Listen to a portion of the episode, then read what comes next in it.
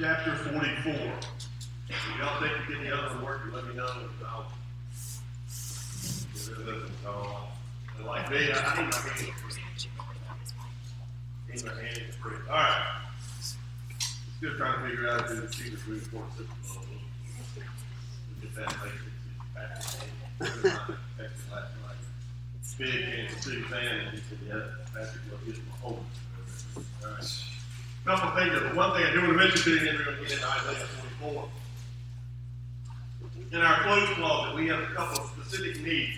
Uh, if you have needs, or know someone that does, particularly we need some men's clothes, and we need uh, children's, infant through like 14. So, uh, He's we not got saying beyond that. this is what I got sent. The same one as last men's clothes in particular, and infants through like four top. I know you don't believe. Here. Either one. All right, you take your handout and turn to Isaiah 44, catch up where we were last week as we begin our series on title of the series. I didn't say it right. We'll try one more time. One, two, three. Who's your, yo, who's your daddy?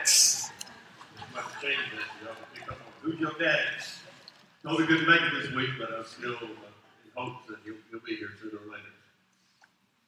And, and the more that I study this and the more I spend time in God's Word looking at this, you know, most of my sermon studying I do, 90% of the study I do in my office at home, and then I put it together here at Bartlett once I get my, all my notes together. But the time that I'm spending alone at home, both in praying and, and just studying God's Word and looking at these different attributes of who our dad is, and it just uh, it, it, really moves me in a way that I can't describe, other than to say that I literally can, not in a metaphysical way, but just in an exciting way, realize that God is right there in that little office with me and saying, just remember, Randy, how special you are to me and everybody that you're going to share this information with, how much, if you're a child of mine, if you're a believer, if you're a Christian, how much your dad not only loves you, but has great plans for you. That he wants to use you, wants to use us in a very exciting way for the kingdom of God. Don't just think, maybe you're a teenager and you think, well, I got too many problems to be worried about that. Your, your daddy knows. He's, he's beyond that. He already knows what he's going to do. He knows the plans he has for you. And the exciting thing for us is just to get in on it, to spend time alone with our Father. So as we walk through this series, you'll notice the top of your handout. We began to talk about last week is the first thing that I really want us to understand and grasp and grip going forward as we look at this series about who our dad is, is to realize he's the only God. And this began with a personal devotional that I was doing in Psalm 115. You'll see the verses at the top of your handout that say, I am the Lord, there is no other. I'm going to get to that in a few moments. There is no God besides me. I am the Lord your God. You will have no other gods before me. The Lord told uh, Moses to tell the children of Israel after giving them the Decalogue, the Ten Commandments, after the Exodus. You receive the spirit of adoption by whom we cry out, Abba Father. Abba is an Aramaic term of tenderness or daddy. And that's where the title of the series came from. Who's your daddy? Because God in our lives as Christians, those who know Jesus Christ are Christ's followers. God to us is not a nebulous idea or a force or even an entity who created a universe like deists believe that God created and then stepped back and he's not involved. For Christians, those who believe God's word and the God of Scripture, and we'll talk, talk about that a little bit last week, we're beginning to get focus on that this week, that that God, the God who spoke the universe into existence, the God of Abraham, Isaac, and Jacob, and the patriarchs, and the prophets, and the, the apostles, the God who is the great I am, that's your dad. And the one thing that you can take away from this series. The one thing I really want you to feel in your being as you understand and you read God's Word is how much your dad loves you. There's a couple of times in the New Testament, you see phrases like, we'll look at one of them coming up. If Jesus said, if you're if you as earthly fathers know how to give good gifts, what's the rest of it? How much more does your heavenly Father? James talked about that our God is the Father, our dad is the Father of lights. And he only gives what kind of gifts? Good and perfect. Sometimes we as earthly fathers give gifts just to give them. And God does not just give us anything just to do it. When you were born again, God gifted you with a spiritual gift, at least one. And the reason for that, he makes it clear in Scripture, was for you to use the gifts that he gives you on behalf of his other children, your siblings, for lack of a better term, the body of Christ. That if you have a speaking gift, teaching or preaching, whatever it might be, if you have a speaking gift, to exercise that on behalf of the body. If you have a ministry gift, whether it be service or help or administration or whatever it might be, that you use that on behalf of the body of Christ. And I think sometimes, I don't think I know, that sometimes in the in the evangelical church, particularly in the 20th century, the latter half, and into the 21st century, one of the mistakes that we've made in conservative, evangelical, Bible believing churches is that we tend to look more upon the person who stands up here like moi with a title and a speaking gift, although sometimes it appears that he may not have that gift, he just thinks he does. Those who have that title, we tend to look upon them as or more spiritual or more important than those with ministry, hands-on gifts. And that could be no further from the truth. God gives gifted men to the church for specific duties, but He gives gifts to how many believers? Every one of them. Every one of them. And someone who has the gift of discernment, for example, like my wife has that gift. There are many, many times I need to make sure I ask Mary, she reminds me of that. It'll be a fun day since she's not here today. We will have hmm. little bitty need that there time after time I make sure that I seek her opinion on something. That, and a lot of times she'll give her opinion even though I have not yet saw it. Realizing what? He desperately needs it. Uh, and I cannot tell you how many times over the years, and I've been at church here almost 36 years, that she has said, you need to be careful around that particular person. They're not, they do not have your best interest at heart. And I would say, I don't know, Mary. Because I know everybody, I'm friends with. I, I love meeting and getting to know people. He said, you just need to watch out for that particular person. And invariably, it may be years later, sometimes weeks later, sometimes the next day, I will discover she's absolutely right. I need to, is that, is that gift valuable to me? You better believe it is. And you have gifts. If you not ever think they're not important, because they are. Now back to what we were talking about today. Last week, we think about, we begin this series that our God alone is God. We looked at that in Psalm 115, uh, uh, great detail. So what we looked at last week, number one on your handout, God is not a God of false religions. Polytheism, many gods, humanism, man is God, pantheism, God is everything, He in everything, He is everything. Atheism, there is no God. And atheists, whether they like to say it or not, atheists have a God. Because everybody has one. If you're an atheist, who's your God? Mm-hmm. You. You. Secular humanism admits that it's a religion. Atheism is, is a religion. It's just that you're, you created God. You are God. We talk a lot about that. And it's not anyism. You don't get to just make up for yourself what you want and who you want God to be.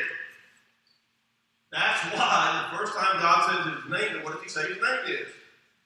I am. And by extension, you ain't. I know that's a silly way to say it, but that's exactly what God wanted Pharaoh to understand. He wanted the Hebrews to understand. Moses, you go tell them, because Moses would have been Pharaoh of Egypt. Moses would have been the most powerful man on planet Earth. And Hebrews tells us he chose rather to suffer affliction with the people of God for a season rather than being Pharaoh of Egypt the most powerful man on the planet, a God worship Pharaoh was. You know the story. And Moses was a stutterer. And God said, That's okay.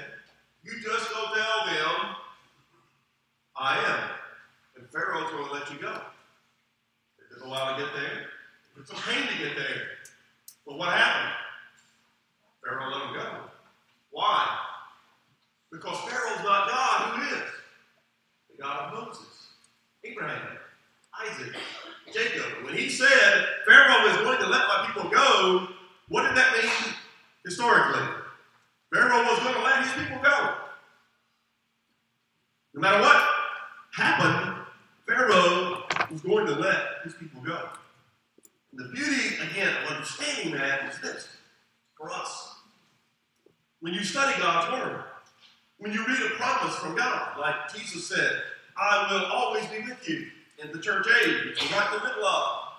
Until he comes back, he said, I'm always going to be with you, and I'm coming back. What do I know? He's with us, and he's what? Coming back. Because if he's not, he's a liar. And if he's a liar, he's not God. And so the one we place our faith in is our God. If you reject Jesus Christ, then you have every right to do that. God created volitional, moral beings. We get to choose. I can reject Jesus as my God. Does that change the fact that he's God? No. I just substituted myself or whatever whatever Israelite pick as my God. And I get to do that if I choose to do so. Maybe my entire life will planet Earth. But Jesus made it clear that you will stand before him one day. And whether you want to admit it or not, you will admit, and your knee will bow. Philippians says, every knee will bow, and every tongue will confess or agree that Jesus is Lord. And that means master of all. To the glory of God the Father. So whether I want to or not, I will acknowledge him as God. Now, for us, applicably, then we're going to walk through Isaiah. Here's why this is so important. Everybody you know is a concept of God. They do. How do I know that? Because they're human beings. We're created in the image of God. Even those who have rejected Jesus Christ, which is the vast majority of the United States. They say, we talk about it boys say they believe in God, but not in the person of Jesus Christ, Jesus as the Christ, the only way man can know God. So for those of us who are Christians, we need to understand that's the culture God in which God has placed us. That is a spiritual war that we're right in the middle of. And you know what? It's, it's exciting. It is a great time to be a devout follower of Jesus Christ. So You're going to stick out. You're going to stand out. The Lord hopes you're going to speak out. For who your dad. That he's not who they think he is. Let me tell you about it. Let me lovingly, respectfully, gently dialogue with you and let's share. Tell me who you think God is. And let me share with you who I think He is and why. Understand why Bible study is important? This is the manuscript, the manual by which we as Christians live our lives. How we understand culture, how we view history, how we do everything. It's proven itself to be true, but we'll be sharing some of that over the next few weeks. It's proven itself to be true historically, scientifically, prophetically, particularly prophetically. Things were written hundreds of years before they happened, literally happened. How do those people know that? Because it's not a book written by 40 different guys. It's God's Word. It changes people. It's truth. And truth sets free. So for us, understanding we're in that culture, we're in the middle of this spiritual war, we've already won. Someone said we fight from victory. When Jesus rose from the dead, he guaranteed and assured that death and sin had been defeated in our personal lives as Christians and forever in eternity. He is the great I am, the one with the keys to death and hell. He is God. That's who we follow. And so we want people to understand. We want to talk about it. We want to understand where you're coming from. Now, let me tell you where I'm coming from, why I follow Jesus. Let's talk about it. Let's pray. Let me challenge you one more thing, and then we'll go get to Isaiah, I promise. we got to the Super Bowl, we'll start with what kind of You don't need all that pregame trash. You know that. That's a good thing they put the Super Bowl late, not this noon stuff. We'd be in trouble. Big Four was here. People who never heard of the Super Bowl. All right. I forgot what I was getting ready to say. And I'm sure it was deep. All right, forget all that. We'll get it. Uh, it'll come to me in a minute, and then uh, we'll jump in and hang on. All right. So number two on your handout, not only is God, number one, He's not a God of false religions. Number two, before we talked about last week, He is a God of revelation. Isaiah 44, if you will turn there. He is a God of revelation. He's revealed Himself in creation and in conscience. We are created in the image of God. We have the capacity know God, to love, those things. We are created in the image of God believers and non believers alike.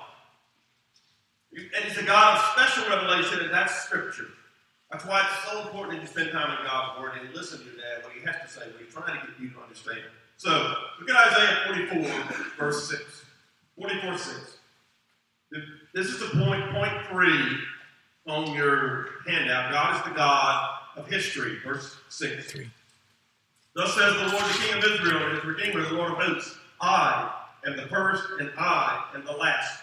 Besides me, there is no God. By the way, later on, Jesus would say, I'm the Alpha and the Omega, the beginning and the end. He's Alpha in and Omega, six. the Greek alphabet is what? The beginning. He was still in The end. six. He was still in that. Who can 44 six. proclaim It's a as I do? continuation. And let him declare it. It's Set just it like forth the for me. history. So I appoint the ancient people and the things that are That's right. coming and shall come. Let them show these to them. Do not fear. Do not be afraid. Have I not told you from that time and declared it? You're my witnesses. Is there a God besides me? Indeed, there is no other rock. I know not one. What God is saying to Israel, and what God is saying spiritually by extension to us as His children, if there's somebody else out there that can do the things that I can do, have at it. Like the prophets of Baal, Elisha on the mountain. 400 of them. Let's give it your best shot. And he prayed, and God proved quickly what? I, God, am God, and the prophets of Baal, there is no Baal. It does not exist. There is no other God. I alone can do these things. I alone can tell you what the future is and then make it come to pass. Because I am the Alpha and the Omega, the beginning and the end. God is outside time. He sees every one of the attributes going to look at. He sees simultaneously. You should bring some Tylenol. I had to with you that someday. Trying to understand the fact that God is everywhere simultaneously, past, present, future. For us, for Him, it's just is. The moment He was walking in the Garden of with Adam and Eve and talking to them on a regular basis, years, thousands upon thousands of years ago, He was watching us talk about it. As He was watching tomorrow. He's already there. That's your daddy. That's what you can be excited about. So specific revelation in Scripture. Now, look at verse 9 of Isaiah 44. And understand God as He talks about being the only God of history. Here's the reality. Here's the truth. Here's what He wants them to understand as we lead into history. Verse 9. This transitioning from Psalm 115. Those who make an image, all of them are useless, talking about idols. Their precious things shall not profit the gold that they're made out of. They're their own witnesses. They neither see nor know maybe, that they may be ashamed. Who would form a god or mold an image that profits him nothing? Surely all his companions would be ashamed, and the workmen, they are mere men.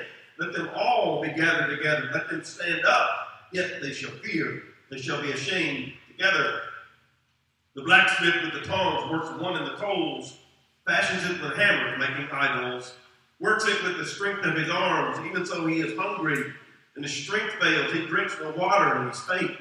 The craftsman stretches out his rule.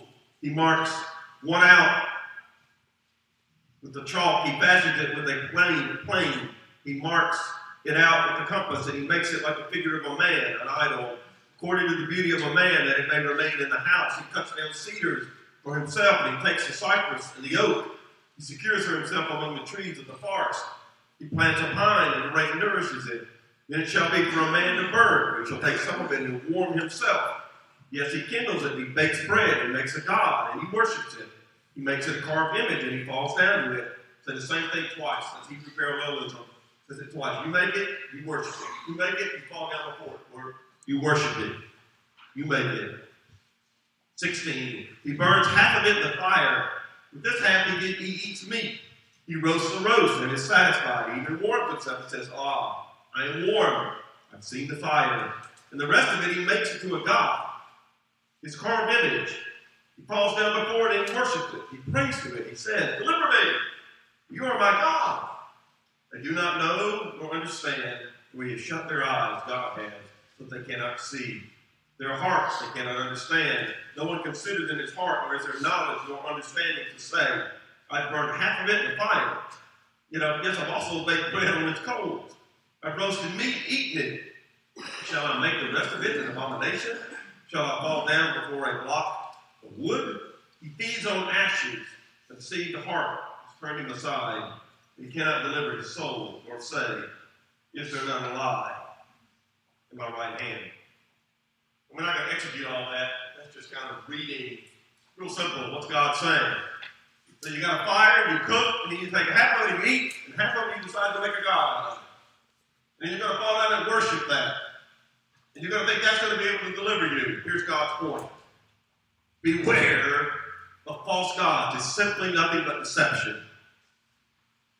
And in reality, what he's saying is ignorant, it's stupid, it's dangerous. Why are you doing this? You're making the God, and he can't do one thing. I am. Now look at verse 21. If we want to make it personal for them. Remember these, O Jacob and Israel. You are my servant. I formed you. You are my servant, O Israel. You will not be forgotten by me. I blotted out like a thick cloud your transgressions, and a cloud like a cloud your sins. There is again, parallelism, transgressions, sins. I blotted them out. Return to me, for I've redeemed you. Again, here's what God is saying. You create the idols as part of your normal life, and you take something that's just normal. You're a craftsman, you're, you're, you're uh, a blacksmith, whatever you might be, and you make a God out of it, and it can't do nothing for you. Pause for a moment, God says. Step back. We look at this morning in the life of David, it says, Consider your ways. Haggai, the prophet, saying to them, Stop. Consider your ways and remember, I redeemed you. I brought you out. I set you free. I forgave your sins. I blotted them out. I remembered them no more. And this is going to be your God? Something you created out of the ashes? I saved your soul. I forgave your sins. I gave you peace, hope, life. Specifically for Jacob, Israel, I gave you the land. I brought you out of slavery. All of that, by the way, pictured what Jesus would do for us. bought us out of the slave market of sin, set us free, and has given to us heaven as our eternal abode. Why would we seek another God? And the reason is there's two reasons. One, we refuse to bow to the God which we do. And two, Satan is really good at what he does. He simply wants to deceive people into believing that to worship Jesus Christ alone is not. Every time you hear people say, that seems pretty arrogant to think Jesus is the only way. I didn't say it. Who did? He did. And he proved it to be true. That's why Scripture is so important. Either the God of Scripture is God, or we need to just do something else. We can hang out and enjoy each other, that's fine. But there's no reason spend time around God's Word. There's no reason to spend time in prayer. Either the God of Scripture is God, or we are wasting our time. Paul wrote it very, very fluently, particularly in 1 Corinthians 15. He put it this way If Christ did not rise from the dead, you're still in your sins. You are the most people on the planet, the most miserable. You're still in your sins. Why? If he didn't rise from the dead, you're not, you can't say.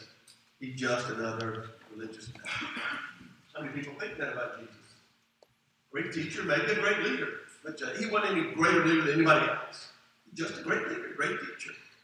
But not God in the flesh. What do we believe as Christians? He absolutely God in the flesh. Emmanuel. The incarnation. God with us. So look at chapter 44, verse 28. 24, excuse me.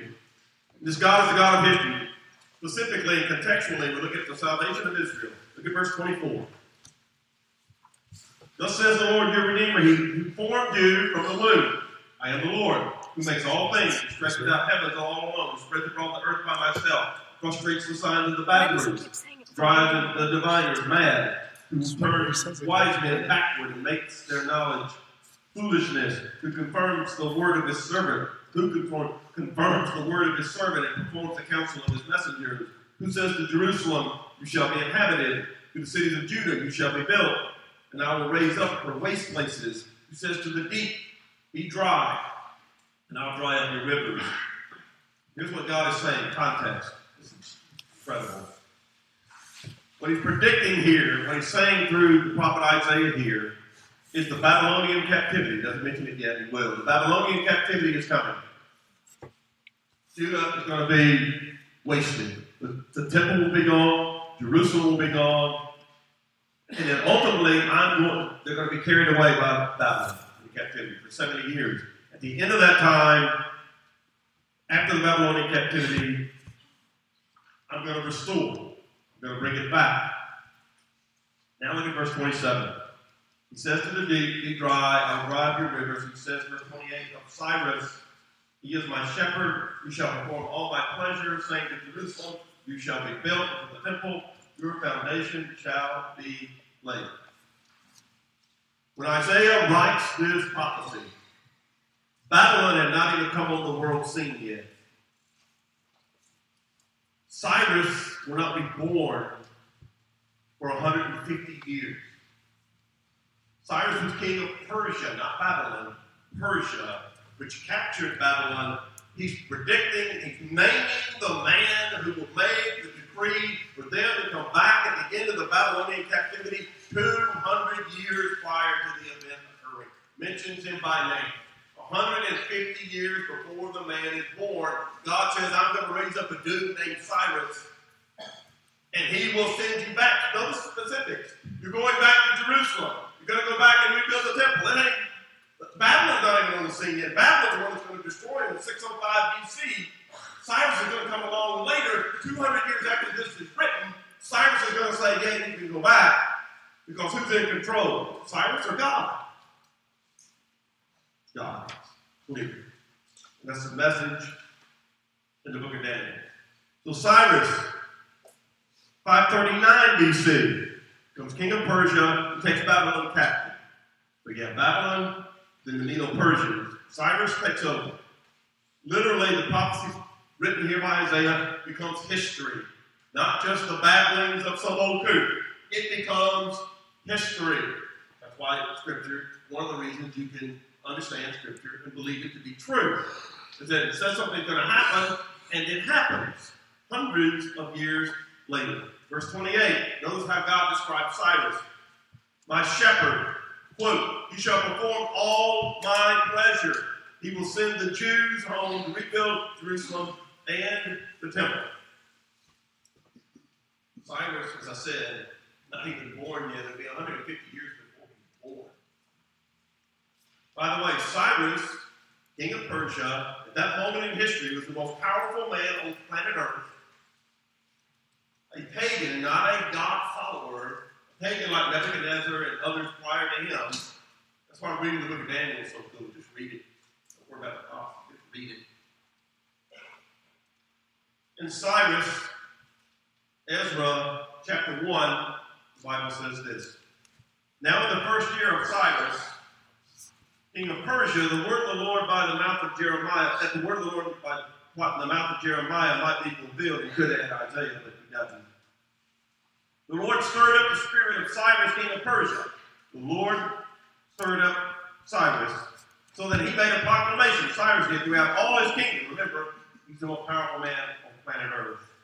All his kingdom, and also put it in writing, saying, Thus says Cyrus, king of Persia, all the kingdoms of the earth the Lord God of heaven has given me. And he has commanded me to build him a house at Jerusalem, which is in Judah. Who's among you, all of his people? May his God be with him, and let him go up to Jerusalem, which is Judah, and build the house of the Lord God of Israel. He is God, which is in Jerusalem. And whoever is left in any place where he dwells, let the men of his place help him with silver, gold, goods, livestock, besides the freewill offerings for the house of God, which is in Jerusalem. I'm going to study Ezra today. This is so cool. Cyrus, a pagan, king of Persia, owns these Jews. They were Babylon owned them, he now owns them.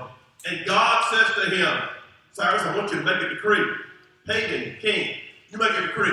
Not only can they go back and rebuild the temple, not only can they go back and rebuild Jerusalem, which by the way, Nebuchadnezzar had leveled, it was gone. There was nothing there, even the land was barren. They can go back, read Ezra and Nehemiah this week. That's your homework. Read Ezra and Nehemiah, and you can see historically it happened. They go back. Only a remnant of them went back, like 50,000 out of millions left and went back. Because there was, and they liked it in that. They had been assimilated into the culture. They go back. It's hard. They fought by the Samaritans. That's where the hate for the Samaritans comes from. They try to stop them. Along with others, the land is hard. It's tough. They got, they've got a, and, and then they get sidetracked by their own sins. But notice, he says to Cyrus, set them free, send them back. But not only that, you tell everybody, remember, Cyrus is the man. You tell everybody along the way, help them. You give them gold, you give them silver, you give them whatever they need, and, and also we're going to take them an offering for them. This is not a God follower, it's a pagan. What is God saying to you and me? I own history. I am. Cyrus ain't. Trust me. That's a good day. When it was time, by the way, why was Jerusalem and the temple, why were they leveled and destroyed in the first place? By the way, God had to build it. Solomon built this incredible edifice, one of the most beautiful things ever built, most expensive things ever built, billions and millions in value. And then God comes along and says, okay, you're not going to follow me, you're not going to obey me, you're going to just worship the building. I'll raise up the Chaldeans, the Babylonians, and I'll just have them come to destroy it. And that's exactly what happened. Nebuchadnezzar, a pagan, three sieges beginning in 605 BC, and it's gone. No temple, no Jerusalem, no land, no nothing, and you don't even live there anymore. God disciplined his people for their sin and rebellion through a pagan. And then 70 years later, like he had prophesied 200 years prior, he had another pagan whom he raised up, and say, okay, the time has come. Now you can go back. Let's see if you get it right this time. And you read Haggai chapter 1 and 2. They go back. And it's still sin. It's still, you know what they build instead of the temple? They build their own houses. And they build them real nice. They don't just build something to dwell in while they're building the temple. They build themselves really nice houses. They get custom design cabinets and stuff. they get the property brothers to come help. I love watching that.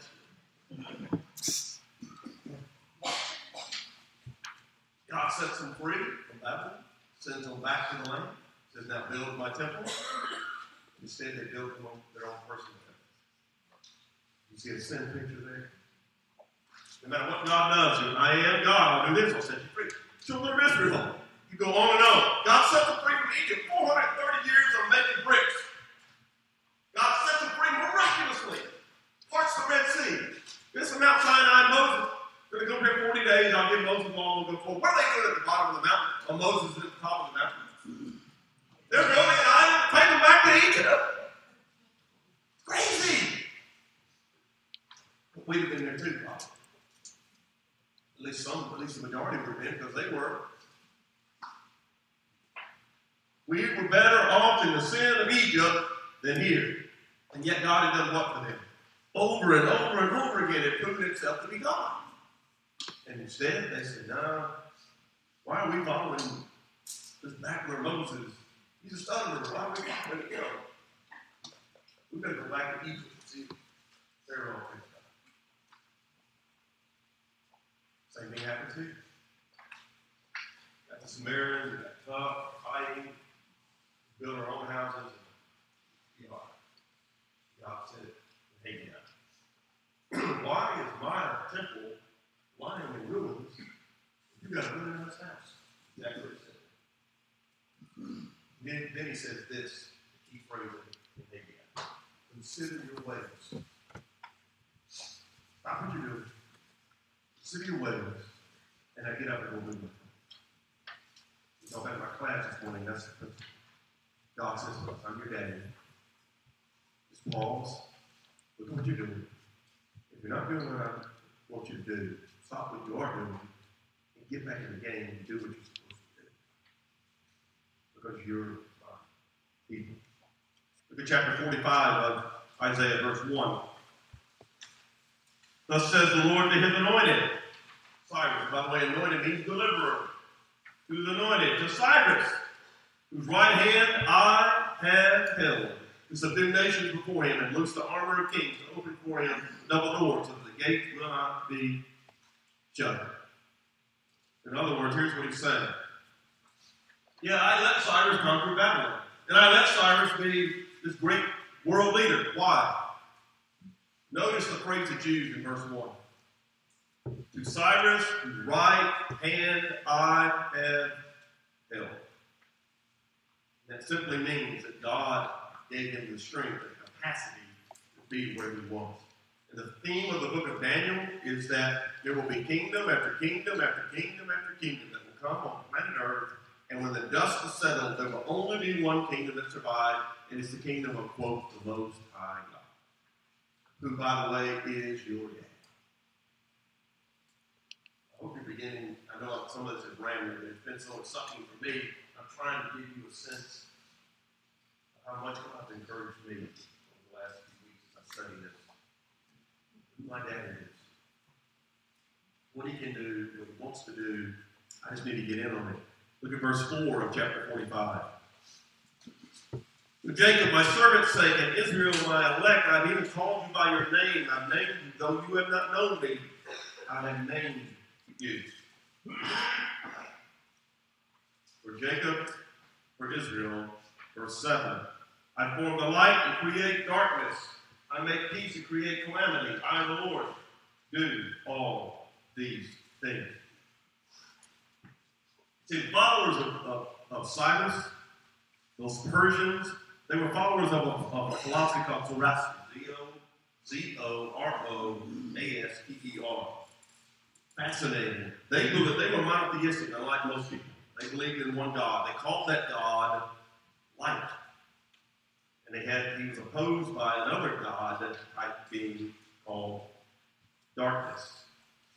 Notice what God says by saying, I'm going to raise up Cyrus. I'm going to let him do his thing. I'm going to have him set my people free. But 150 years before Cyrus is even born, God says, I just want to remind the followers of Persians that I am light.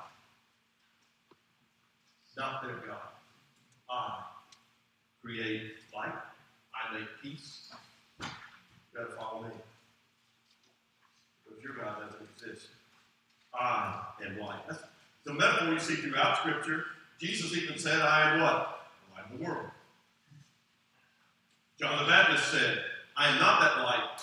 The light's coming that's given that gives light to every man who comes to the world. I am not that light, but I came to reflect that light. Absolutely beautiful picture in Greek. Here's what John the Baptist is saying. I'm a lamp. You have lamps in your home. Your nightstand, you have lamps all over your house. When the light is turned on, the lamp does what? It reflects the light that's in it. Exactly what John the Baptist said about himself. I'm just a lamp. I want people to see the light that's within me. That's what it means to be a Christian. Go all the way back to when you were a kid, you're growing up, the little VBS thing, this little light of mine, I'm going to what? All I'm going to say hey, this little light of mine, I'm going to let it down. Why? Because Christ in me is the hope of glory. The only hope I have, anybody else has. I, God, control circumstances, peace, calamity. You trust me. Look at verse 2 for a moment. We're almost done for the day. Look at verse 2. Beautiful. Again, he's the God of history. That's what we're looking. He says, I will go before you. I'll make the crooked. Talking to Cyrus. I will make the crooked places straight. I will break in pieces the gates of bronze, and I'll cut the bars of iron. When Cyrus conquered Babylon, again, it's 150 years before he's born. When he conquered Babylon, here's how he did it. This is history. Throw, throw your Bible away, that's fine. Here's history. He diverted the Euphrates River, which flowed under the city gates of Babylon. And the Persians marched in there on what kind of rain?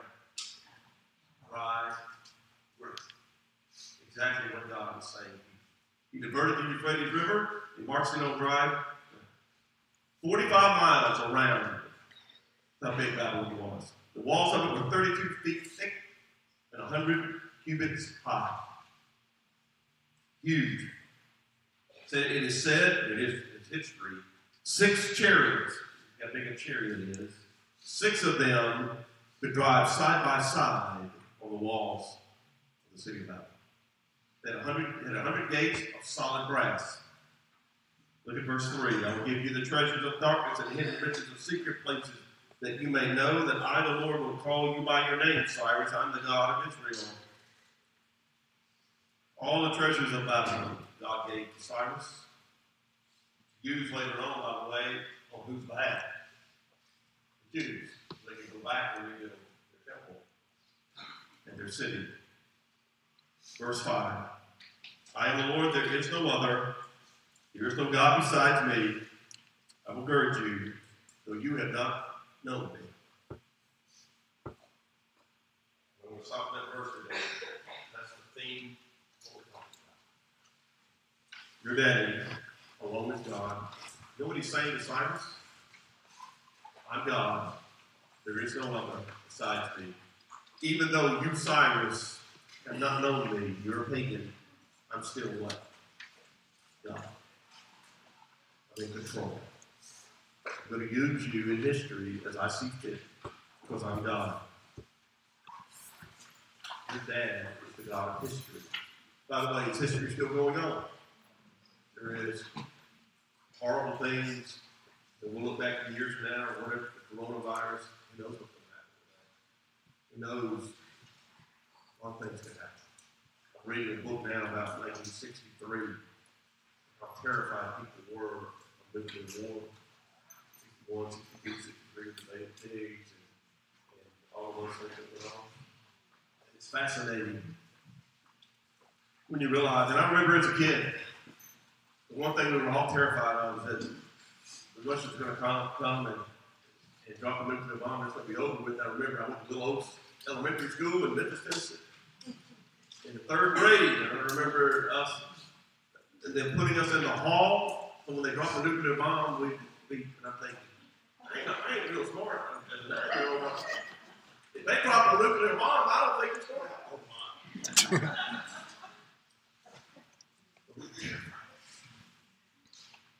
Now, again, it doesn't mean if something like it could happen, something crazy, terrorists get into their mouth, it still happen.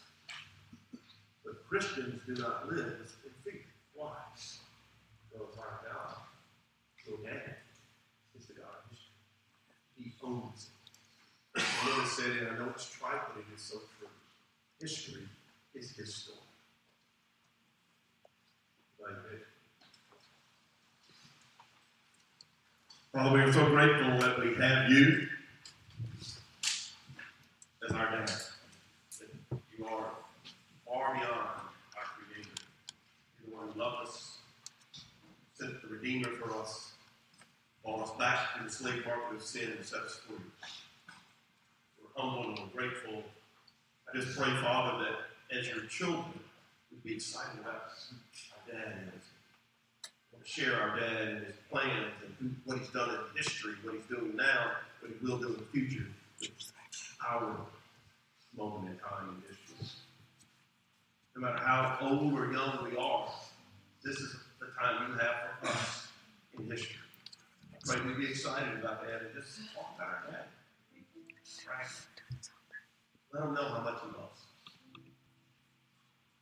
So, Father, as Christians, you challenge us in our spirits, our hearts this morning.